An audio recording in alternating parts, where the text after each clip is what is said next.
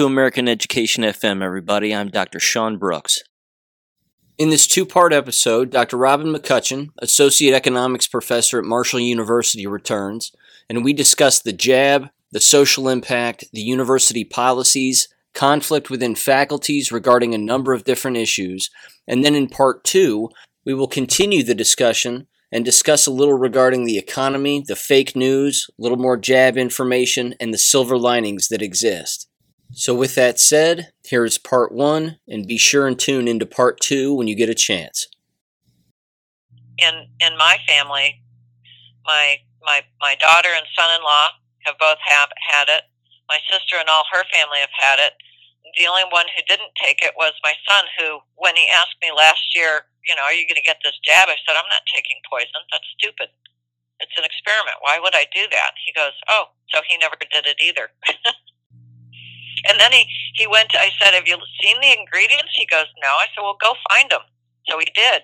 He was like, that's disgusting. Let me ask you about that then. I mean, how do you, how do the two of you communicate given the fact that you're both unjabbed?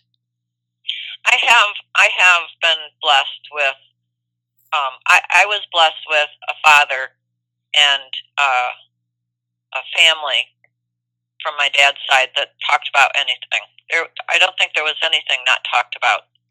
And so I always felt like I could talk about anything with my own dad, and that's how I raised my kids. We, I just talked about anything they wanted to talk about.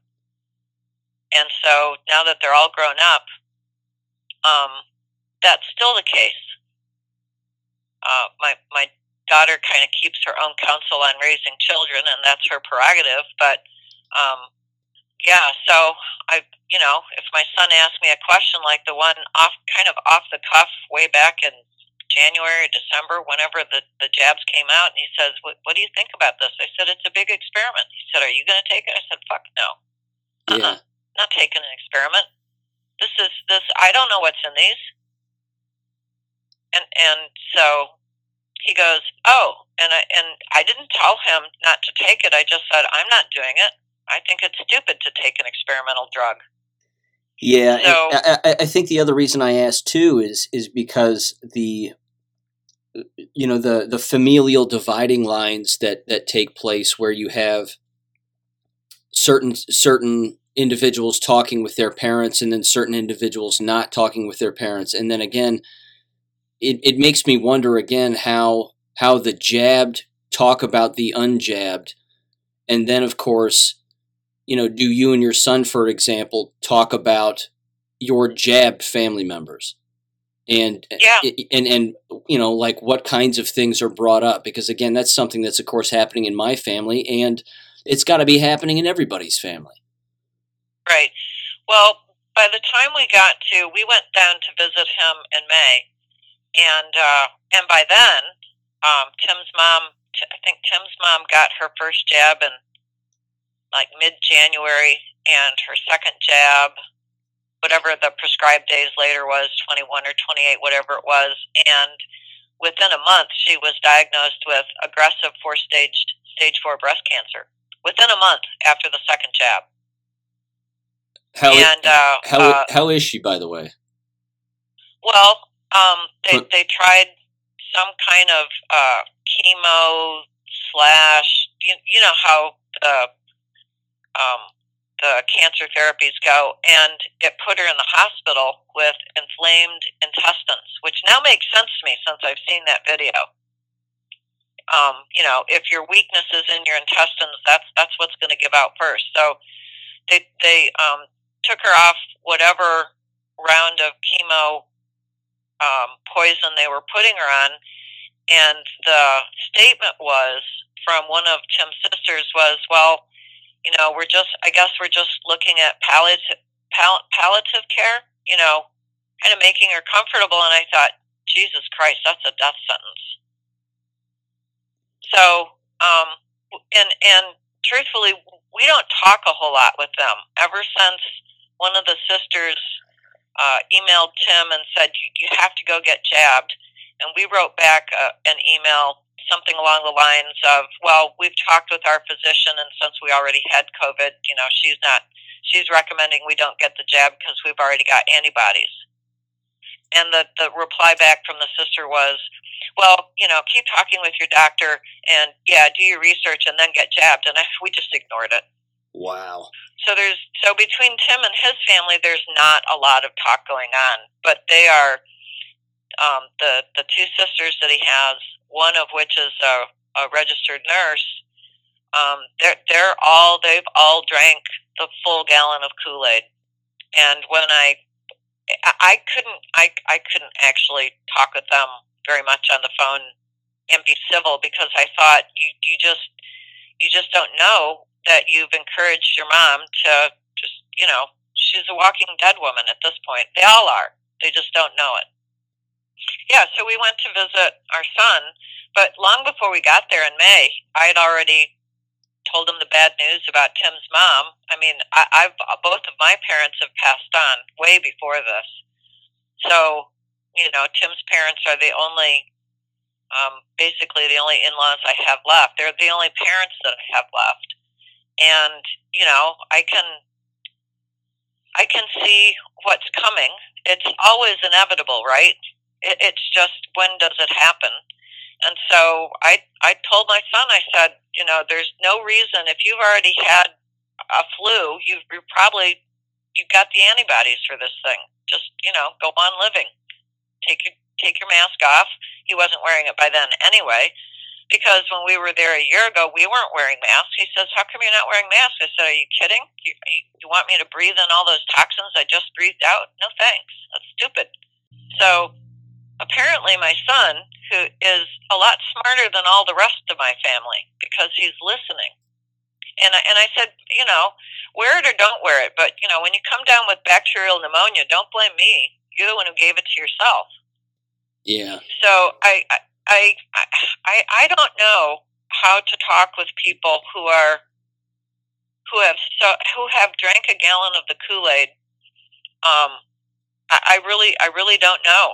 Um, I we had a long conversation with our our daughter and son-in-law who came over on Fourth of July on um, that weekend, and um, and the first words she said when she got out of the car is, "I just I have to ask if either one of or both of you have gotten the vaccination." I said, "No." She goes, "Well, that's too bad because then there won't be any hugs with Victor, our grandson." I said, "I don't care." I got you standing in the driveway and I get to see him, so I'll take whatever I can get. But by the end of the day, we were all hugging, and you know, that that whole thing you can't hug him because you haven't had the jab kind of went out the window. After a long discussion of how both Tim and I were pretty sure we had COVID because I brought it home for my students and my students brought it direct from China. Yeah. So you know, we're we're not gonna we're not gonna. If, and I told Katie, I said, you probably don't remember because you were too little, but when you when your brother brought home chicken pox from school and I got it, um, I don't have to go get a chicken pox vaccine because I've already had chicken pox, right? And it's not like we we go once a year to test it to get tested to make sure we still have chicken pox immunity. I mean, some of this stuff is just it's inane. It's so insane. Yeah, it's so, it, it, it's certainly next level, and they even even connecting the most simple of dots is not happening. Because um, again, it, it tricks so many people into thinking that all they had to do was take two jabs to not wear a mask, and yet they're actually saying this in front of someone that they know or are even related to, and that person has never even worn a mask. Right. And they yeah, they can't um, make that connection. Right. I, I, I don't know. I think what we're observing is a level of psychosis and brainwashing, the likes of which we have never seen. We've, we've, because these people are so asleep. They're they're they're not using two brain cells. They're not using any logic at all. They're not using any of their reasoning faculties. They're just sucking it down, hook, line, and sinker. So, but I think that uh, I think there are some things that that we can do. Like, for instance, I'm not wearing a mask at school, and we have a mask mandate. They have um, they tried to pass a vaccine mandate through the uh, faculty senate, and um, and I wrote an email. I don't know uh, maybe five or six days, four, three or four days before the faculty senate meeting, I wrote an email explaining how a vaccine mandate was uh, in stood in violation of a number of U.S. laws, and I included in the email trail the president, the provost, and the university counsel, university lawyer, and uh, I haven't heard a word about faculty senate passing a vaccine mandate something happened or didn't happen. You know, that's working. I mean, that approach seems to be working with a, with a lot of institutions and even workplaces. I just saw, for example, the other day, and again, it's not just the the non-compliance, but I mean the legal aspect. And like you right. said, simply sending an email saying, "Okay, you need to read this because you're officially on legal notice," and then bang, bang, right. bang, you just hit them with these bullet points and these facts and the law, and then there you go. Right. Yeah. So I th- I think just walking around without a mask is making people curious. Uh, I've I've told my students from day one I'm I I I decline to wear a mask. It inhibits my breathing. It actually is dangerous to my health. You do what you want, but I decline to participate in such foolishness. And it's a violation of my rights. I mean, people don't know what their rights are. So, you know, how easy it is is it to take away someone's rights or have them just offer them over without a fight if they don't know what rights they're surrendering. So I think I think that um, I think that just continuing to do to peacefully decline to participate. I'm not calling it disobedience because those those aren't mandates are not laws if if the university is passing a policy that encourages discrimination, that's a violation of the law. I don't. I think it's. I think it. It's wrong to say I'm disobeying when in fact what you are doing is you are you are practicing informed refusal or informed declination. I decline to participate. Does that make sense? Yeah because they use they use words against us. If I say to the university, I refuse to comply, then I'm being insubordinate. If I say I decline to participate, then that's not insubordination. That's informed refusal. Informed, I can't even use the word refusal. It's informed declination. I've, I've, you, you asked what's going on at Marshall University and I've had a number of a number of run-ins. This is the first semester I've had so many run-ins with students running running to the provost and the president to complain about how I'm presenting uh, current information inside of my economics lecture. Yeah, do tell. Like you know, yeah. So you know, how much money is Pfizer making off these jabs? And I make the students go look it up. Oh, they made they made thirty two billion. Wow, but you're still wearing masks, and you got you got your jabs, and you're still wearing masks. So they lied to you because they said if you get the jabs, you don't have to wear the mask, and now they're making you mask up. You should have them go look up who owns the number one blood clotting drug. well, well, we'll get there, right? Because or or anti blood clotting, I should say. Yeah. Eh, yeah, yeah. It's Pfizer. um, yeah. So, so what I'm doing is is I've set up inside of my Blackboard. I've set up a separate folder. I call it the State Science Institute Research Readings, which is kind of a poke in the eye at Atlas Shrugged. And uh, and I put in there the research that I've done on on the jabs and uh, the various uh, uh policies suggestions coming out of the CDC, the FDA, the NIH.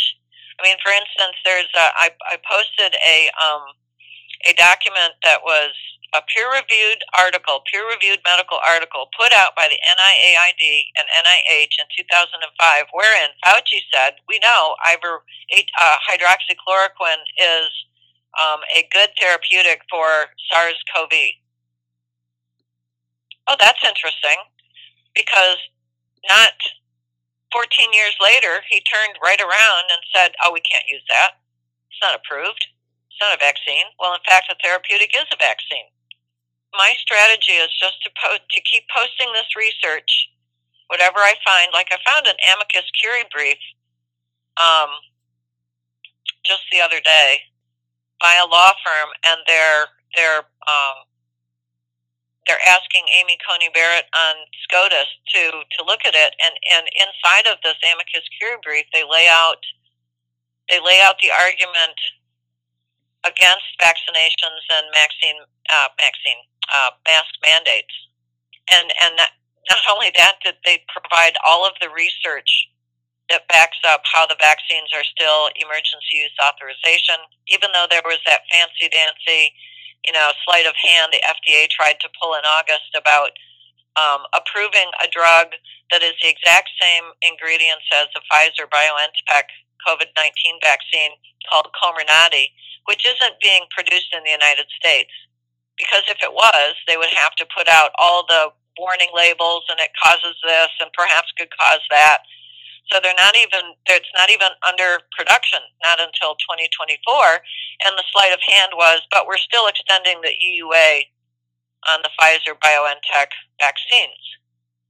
So, you know, um, it's this kind of sleight of hand and hoodwinking that the FDA and the CDC and the NIH have been pulling at least as long as you know this whole pandemic has been has been going on.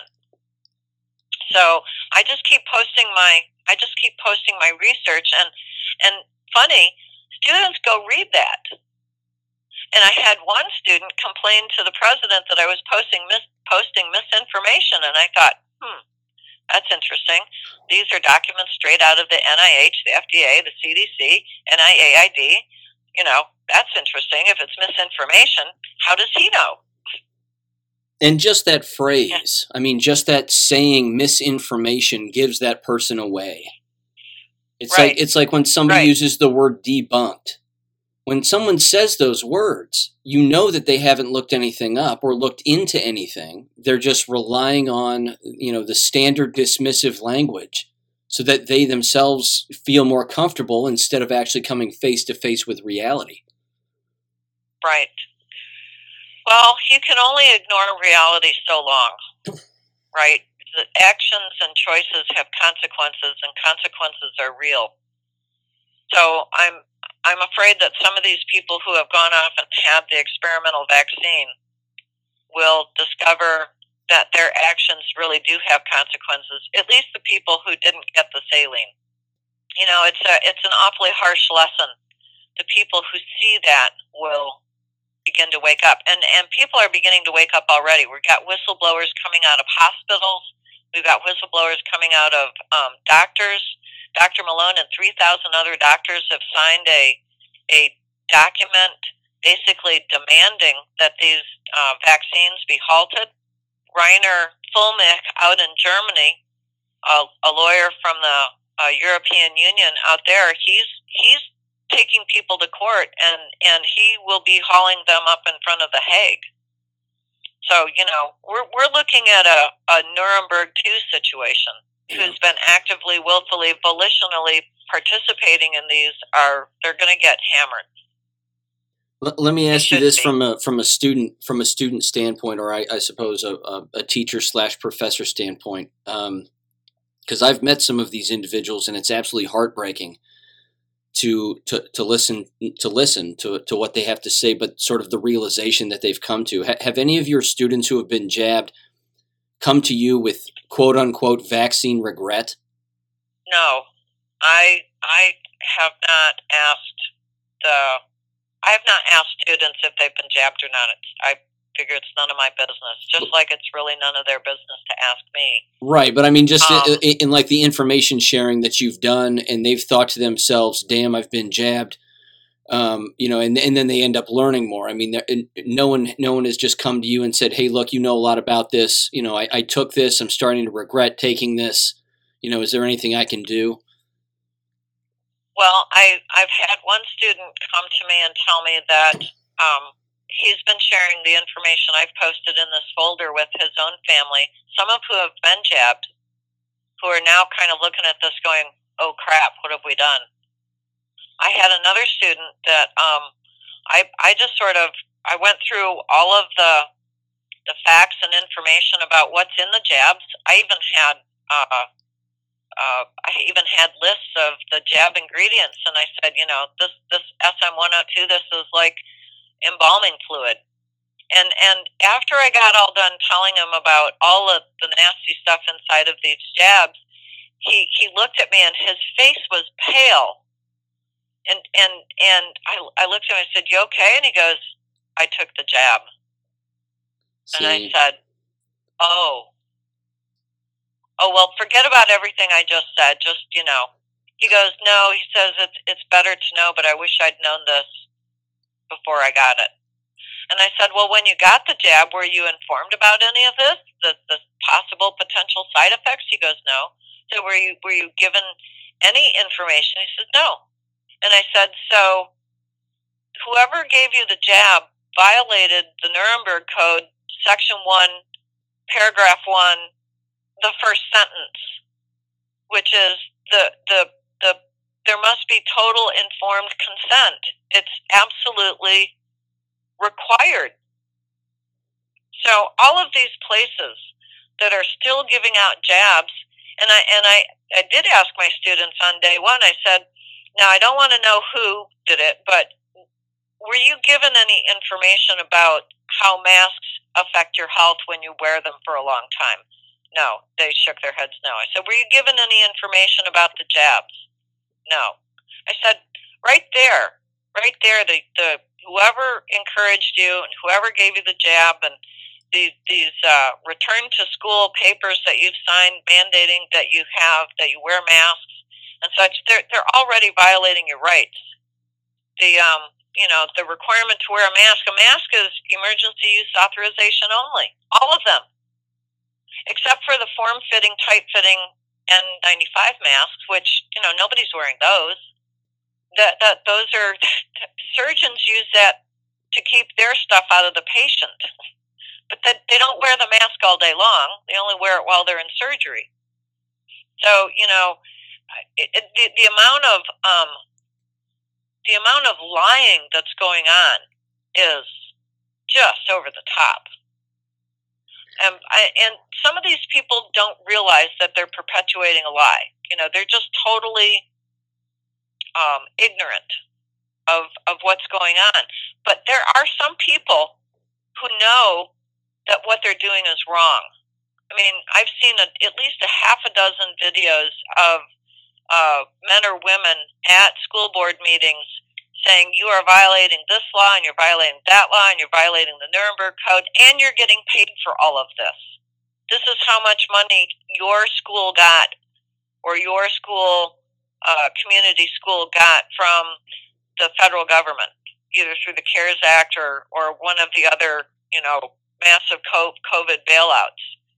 You're using this to promote this lie the, the truth the truth is winkling itself out in so it's in front of people's eyes.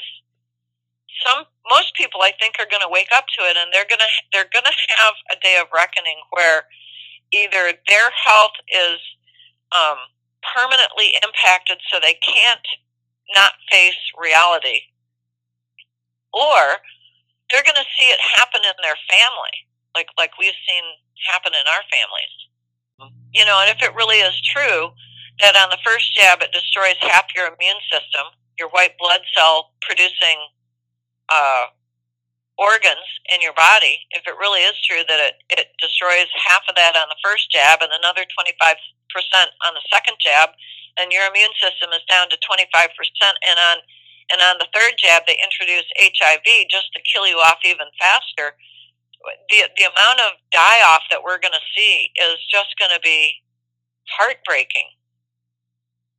I want to I want to back up real quick just to one particular thing that you mentioned when when you were looking at your students and you were asking them about did they know anything about the harmful effects of the masks and the jabs and they were shaking their heads no the next and, and of course we assume that they're wearing masks and we assume that the majority are jabbed Uh, uh, you know the the one step that's just missing is just thinking because you want to look at them and you you want to say did you think about looking that up? Did you think about how this might not be a good thing? Did you think about, um, you know, uh, finding an alternative voice or talking to other people?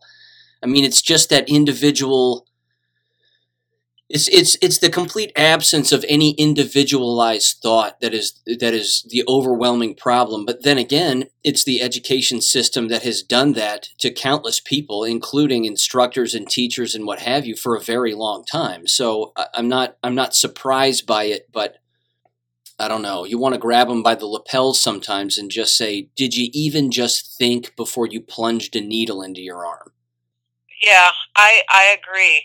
Um, we have we have an education system that has so dumbed down several generations of people that um, there's no thinking going on, which is and and I don't I still to this day I can't tell you why I did it, but on on day one I I plunged into a tirade about the masks and how they're harmful to your health, about the jabs and how they're experiments only, and the uh, quarantining and isolation and how that violates your 14th Amendment of, you know, you can't be illegally imprisoned. And, and so how shocked should I be that some student runs to the, to the president and says, you got to shut this woman up?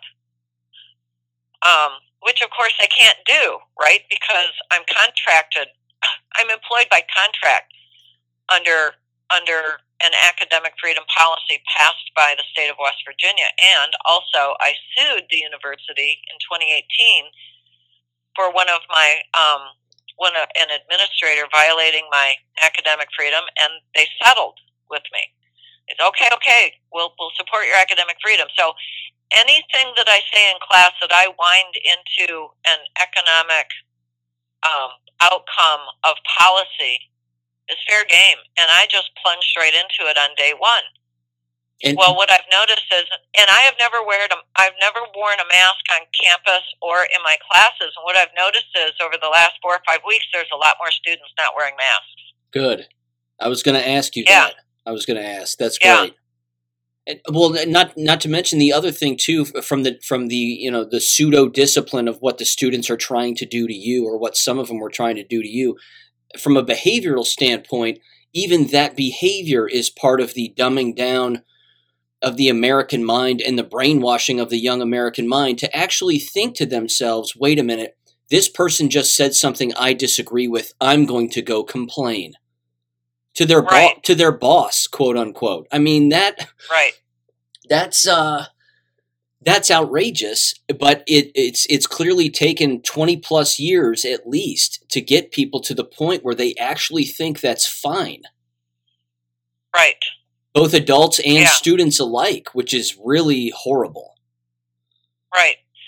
So yeah so on that first day after my first class it only took 40 minutes for an associate dean to show up at my my office door and she told me that a student from my class talked with the president and and just um, uh, told him that I that I went off on a tirade about masks and the COVID policy and so forth. And so the president pulled in the provost and said, um, "I thought you told me that McCutcheon wasn't going to do anything for two weeks."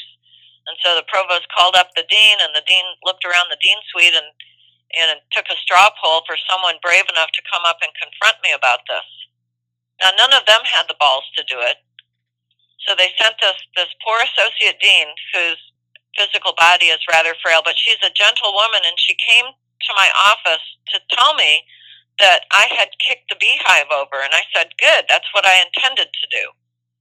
And she said, Well, you know, we just really want you to stop talking. I said, You mean you want me to self censor? Myself, that's still censorship. We have academic freedom here.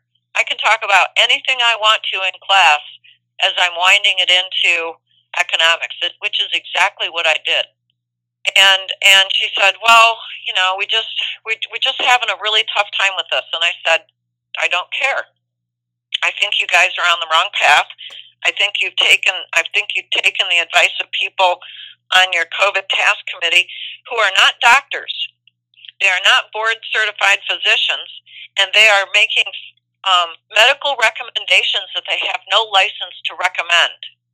So after my, so that was day one.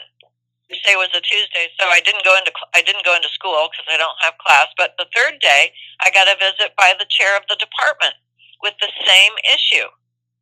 And when I I, I repeated, I have academic freedom, and he says, well, he says, well, you know, what am I supposed to tell the dean, the provost, and the president? I said, you tell them that I said to butt out, or I'll go tell them I'm happy to go tell him. He goes, no, no, that, that won't be helpful. And I said, well, you tell him I said stay out.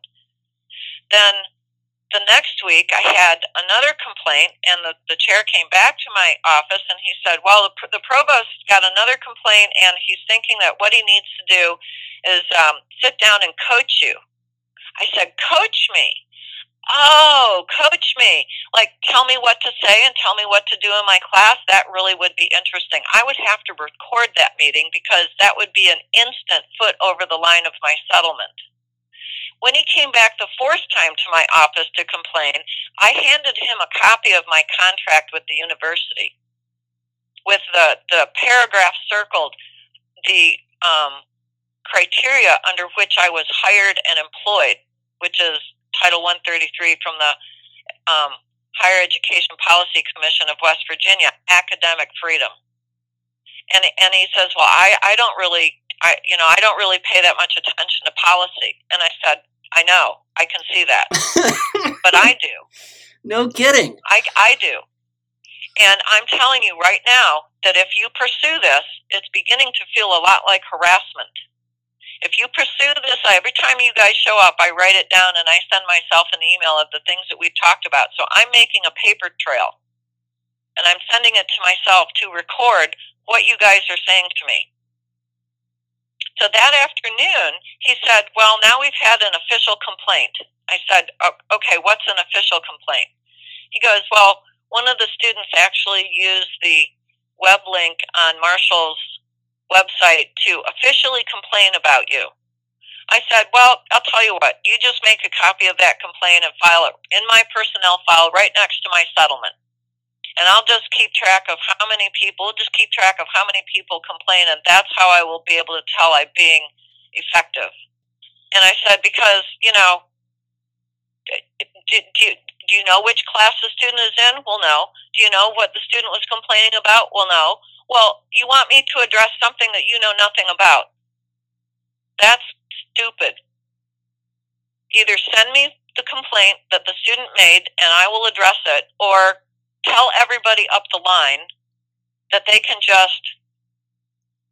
I didn't have very many kind words at that point. Just, just tell them to butt out. So they sent me the student's complaint, and the first sentence from in my response to that was Professors at Marshall University are employed and contracted under Title 133 um, of the Higher Education Policy Commission, Series 9, Academic Freedom. And I and I stated the, the I, I included the entire paragraph right off my contract. I haven't heard a word from them. Not a peep. Nobody's come back to my office. And there no you go. One and they don't read their contracts, so you're good. You're good as gold. That's right. So when I sent the email, um, see, today's Tuesday, so I sent the email a week ago, Sunday, where I included the president, the provost, the deans, and the lawyer, including all of my representatives for our college on faculty senate and including the faculty senate president. And I sent them this email saying, you can't mandate these vaccines you're go- you're violating you're, you're not only are you violating the university policy and I quoted the policy in the email but you're violating US law and you're violating the Nuremberg code because you're not giving anybody any information. So you know I'm I'm done asking nicely. Now I'm demanding don't go this way. And as far as I know they haven't. That just disappeared kind of like a fog in the morning when the sun hits it here at Miami University, they've got the, the uh, a jab bus, apparently at least one bus that just kind of moseys around town and parks itself on campus and opens up its windows and just jabs whoever wants to get a jab. Um, given the fact that Marshall University is receiving $27.8 million uh, to basically implement all of this nonsense, is there a jab bus making its way around uh, the campus there? I haven't seen a jab bus, that, but there is a a uh, sign, one of those highway signs that has messages on it that says free COVID 19 vaccines at this address, and it's, you know, down the street a little ways. Okay. So I haven't seen a jab bus, um, but they're definitely trying to drum up business. Now, the other thing that, that Marshall has done is they've they've taken, I'm sure they've taken a, quite a chunk of nice money to build their own COVID 19 vaccine dashboard right on Marshall's website. Just go to marshall.edu and type in the search bar COVID. And the first or second link that pops up is this dashboard. Now, I was told by the provost personally before school started that they just wanted two weeks to get the percentage of students up over 70% and they would stop all this nonsense. Well, we're we're way past two weeks, and we're way past seventy percent, and the nonsense is still going. The last time we talked, that roughly eighty percent of the staff is jabbed, correct? It's it's now at eighty six percent. So let's pretend for a moment that half of the people who have been jabbed get the nasty stuff, either the the middling really the, the middling stuff or the really really nasty stuff. Let's let's pretend just for a moment that the people who got the saline is half of the population and everybody else got the poison. And if this stuff really does really is killing off immune systems, then let's see. And it's killing off immune systems pretty quickly. So by the time we get to what would be our traditional cold and flu season actually probably hit when allergies hit, right? Because your body won't be able to combat even that. So we should be seeing a bloom in cases of, I, I can't even call it COVID because the PCR test is a fake. Right. Right? The PCR test can't determine between COVID, SARS CoV 2, and any other influenza. So the, the PCR test is a fake. But but let's say that half the population that had the jabs got the bad stuff, and half of those people get really sick. Well, that's a quarter of the population of of um, professors who are now not going to be able to teach. Who's going to teach those classes? And that was one of the things that I told the provost. I pulled him aside. But we had a we had a faculty day, and I pulled him aside and and I I said you've got to stop this. You've got to stop this. Just make it stop because this is not good. And I said, look around. You see all these faculty here from the College of Business. If 80% of them have taken this jab, that means that it is possible if they all got the poison that by the time we get to January, half of these people could be dead and he says, "Well, you know, they're encouraging us to get the booster shot." And I looked at him, and I this is the only time I've asked somebody. I said, "Did you get the jab?" He goes, "Yeah, I got both of them." He said, "And now they're encouraging me to get a third one." And I said, "Dear God in heaven, please don't do it." He goes, "Well, you know, there's a lot of pressure." Jesus Christ! And I, I said, Avi, we're talking about your life, your life. Did he? Did not he, your career. Yeah. Your life. Did he not even hear the first so, the first sentence out of your mouth, which is half of these people could be dead? I, I looked at him and I and I shook my head and I said, "Well, better get my Kleenex box because probably going to be going to a lot of funerals." He is from somewhere in India, so he's naturally dark complected. His face got pale when I said that. I said, "Look around because half of these people could be dead by January. Dead." Not just not teaching, gone. That this is serious. You have to make this stop. And he says, well, well, look, I, you know, we just need two weeks. And I said, know, I've heard that crap before. I heard two weeks to flatten a curve. We're 18 months into this nonsense. You have to make it stop. You have to know you have to know what your rights are so that you can know when someone's trying to take them from you. Now, it's pretty obvious that somebody shows up at my front door with a gun that they're going to take my rights. It's not so obvious when students are required to sign a return to school policy that demands that they wear a mask every time they're out of their, their, their dorm room. It, it's, that's not so, especially if they don't know. So you have to know what policy is. These, laws are here for us to lean on to make the to make the scumbag politicians and administrators who aren't going to uphold them to hold their feet to the fire. And apparently that's my job on campus now because no, it doesn't seem like anybody else is speaking up. In fact, I got a whole bunch of people from the College of Business who signed on to a petition to demand that the university demand that everybody get the jab. The person who sent out that petition, I sent them back a hotly worded email and I never heard back from them. So there's, as far as I know, there's nobody on campus but me saying, you gotta stop. You have to stop this crap. You have to you have to start thinking. You know, we, we raise our kids saying, don't take drugs, don't take drugs from people you don't know. And now we're telling everyone, take these experimental drugs from people you don't know. You know, the, the, the Vaxmobile, the, at Whole Foods. You don't know these people. You don't know what's in this drug. Use two brain cells and figure it out. Just two brain cells. That'll work.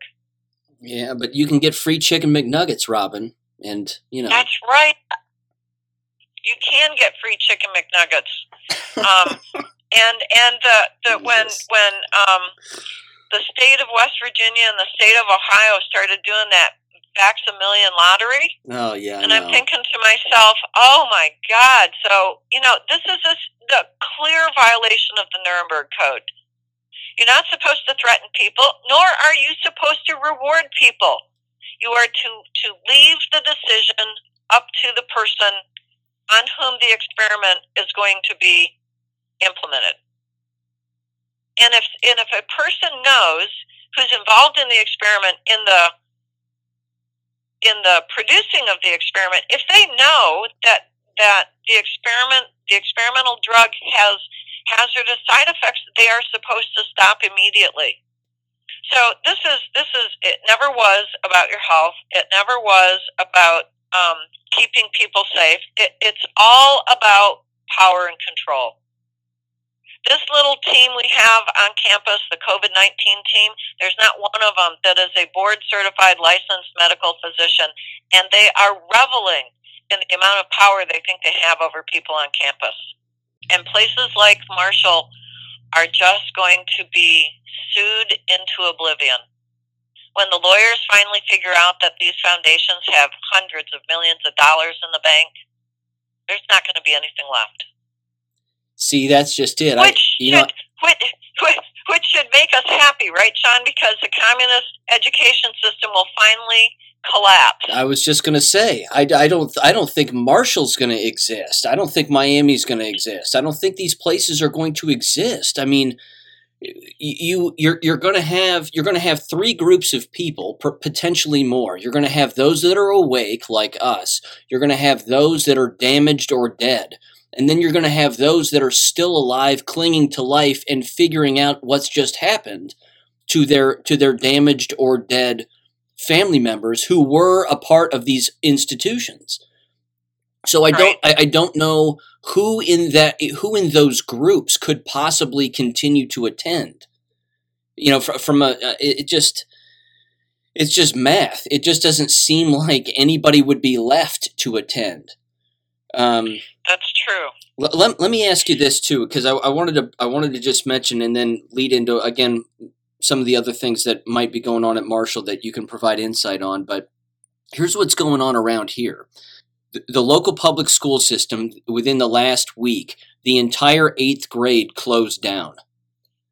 They just stopped. Wow. They stopped going because there are Why? too there are too many sick kids and too many sick teachers. And and according to a, a, wonderful lady who who is who works on the inside and we communicate on a regular basis she says it she goes i mean she didn't say at least 100% but i mean she said it's practically 100% of the staff and non-teaching staff have all been jabbed. So i mean this is a this is a this is a public school system with one high school one middle school and uh, three elementary schools and they're masking everybody. Everybody's masked. 100% again of the staff are jabbed. And now they've closed down the entire eighth grade, but they still decided to have the eighth grade football game, which which pissed off a lot of uh, parents. You know, pissed off a lot of parents as you might expect. Um, yeah. The contact tracing is what the administrators are having to do the majority of the time while they're not doing discipline which I've brought this up in particular in the last podcast episode, was if they haven't laid out their discipline policies clearly and they're disciplining students, for example, the mask slips below the nose, so you have to go to detention, and that's happening, then they're breaking their own policies and their own contracts and the law legally by by enforcing things that are not written down that people are not signing off on, in particular parents, students, teachers, etc. They're just they're just winging discipline uh, and throwing countless students into these into these areas. But the contact tracing is again what the vast majority of the administrators are having to deal with. And then you go outside of the school system into the town. The town, in particular, Miami University, is now contact tracing countless individuals, not just students, but people that students have talked to, and they're hiring students to do this contact tracing. And Miami is getting probably the exact same amount that Marshall is, if not more. It, it could be upwards of 42 million, if I'm not mistaken. But they're they're paying students to then be Gestapo with their peers and then with anybody else that they of course have contacted if somebody knocks on the door and they say, um, you know, wearing masks, and they say, Hi, we're from Miami University, and we know that somewhere along the line you were in contact with someone who was in contact with someone who tested positive for COVID, and they attend Miami University, so we need to ask you some questions. It's it's just nuts because you know that that's actually happening. I mean, that has to be happening. So my question is, of course, the answer would be shut the door and then tell them to go to hell, or you know, just shut the door and don't talk to them. But my my mm-hmm. my question is, at Marshall University, are you aware of the contact tracing that's probably taking place? And if so, I mean, what are even students discussing and talking about that? Because it sounds like a full time job and it sounds like a training program, clearly, for fascism, if not just full blown Bolshevism. We do have uh, students and faculty are supposed to participate in the contact tracing. Now, of course, I have declined to participate completely. They want you to um, participate um, in it. Yeah, yeah, yeah. It's it's uh, that was that was part of their their uh, rules. Oh my god! That that the COVID team put out, and uh, and again, I've declined to participate. Um, I've been randomly selected six weeks in a row to go get tested. I've declined to participate. Now, what I'm doing is I'm just filing these email away because my thought is there's no teeth behind this. They're, they're, they're being they're being bullies and nobody's calling on them calling them on it. But I'm I want to see if there's teeth behind this because I don't think there is. And um, I haven't heard the students talk about contact tracing, but I know that um, they had to participate, that they had to sign a form pledging that they would participate in contact tracing. So I'm sure it's going on. I yeah. haven't heard anyone talking about it. But, you know, now that you've brought it up, maybe some student will come to me and see and say, hey, you know, this was going on. Yeah, well, I told you at the beginning of class that this form they had you sign was illegal. I told you this. They, that, that's that's a violation of your Fourth Amendment right. to be secure in your persons and effects. That's that's the that's the quintessential definition of surveillance, isn't it? Yeah. Yeah. So, um, I, I guess we have to wait and see how this rolls out. But I suspect that if somebody from administration comes to me and says, "Hey, we've noticed that you're not participating," I will say, "I have declined to participate." And I'm pretty sure they don't have any teeth to back this up. I'm also pretty sure I know a damn good lawyer who would love to make, you know, 10 or 12 million dollars. Because that's, you know, that's the very least I'd go after him for. That's something I brought up in the last episode too is is a lot of this hinges on being able to find an awake lawyer. Because again, if you're if you're coming in contact with a lawyer who's saying, you know what, they have they have the right, it's a pandemic, here's my mask, I wear it, I've been jabbed. I mean, clearly that's not a lawyer that you're going to want to represent you, but finding yeah, and finding those good lawyers I think is going to get harder and harder. And the same thing is true with the judge who would actually want to um, take up a particular case, in particular if it's criminal. I don't know. I think I think money talks, and I think when the lawyer, lawyering profession figures out how many millions of dollars are are up for grabs, I think you might find a lot more lawyers who are willing to play. I sure hope so. That's just my that's just my thought. I know there's a guy out of Ohio. I think his name is Tom Renz. Yep. I mean, he's up to his eyeballs in lawsuits, going after employers and um, agencies and and so forth. But not because he wants the money, but because he wants to stop this, all of this nonsense. He doesn't care about the money, or so he says. I'm sure it's good money, you know, but um, so there's at least one, and if there's one, I'll bet you there's more. Know, it's a little bit like the direct primary care. It kind of started off very soft and quiet, flew under the radar for I don't know, probably a decade, and and now you, you can't you can't throw a stone without hitting a, a direct primary care physician somewhere between you and me.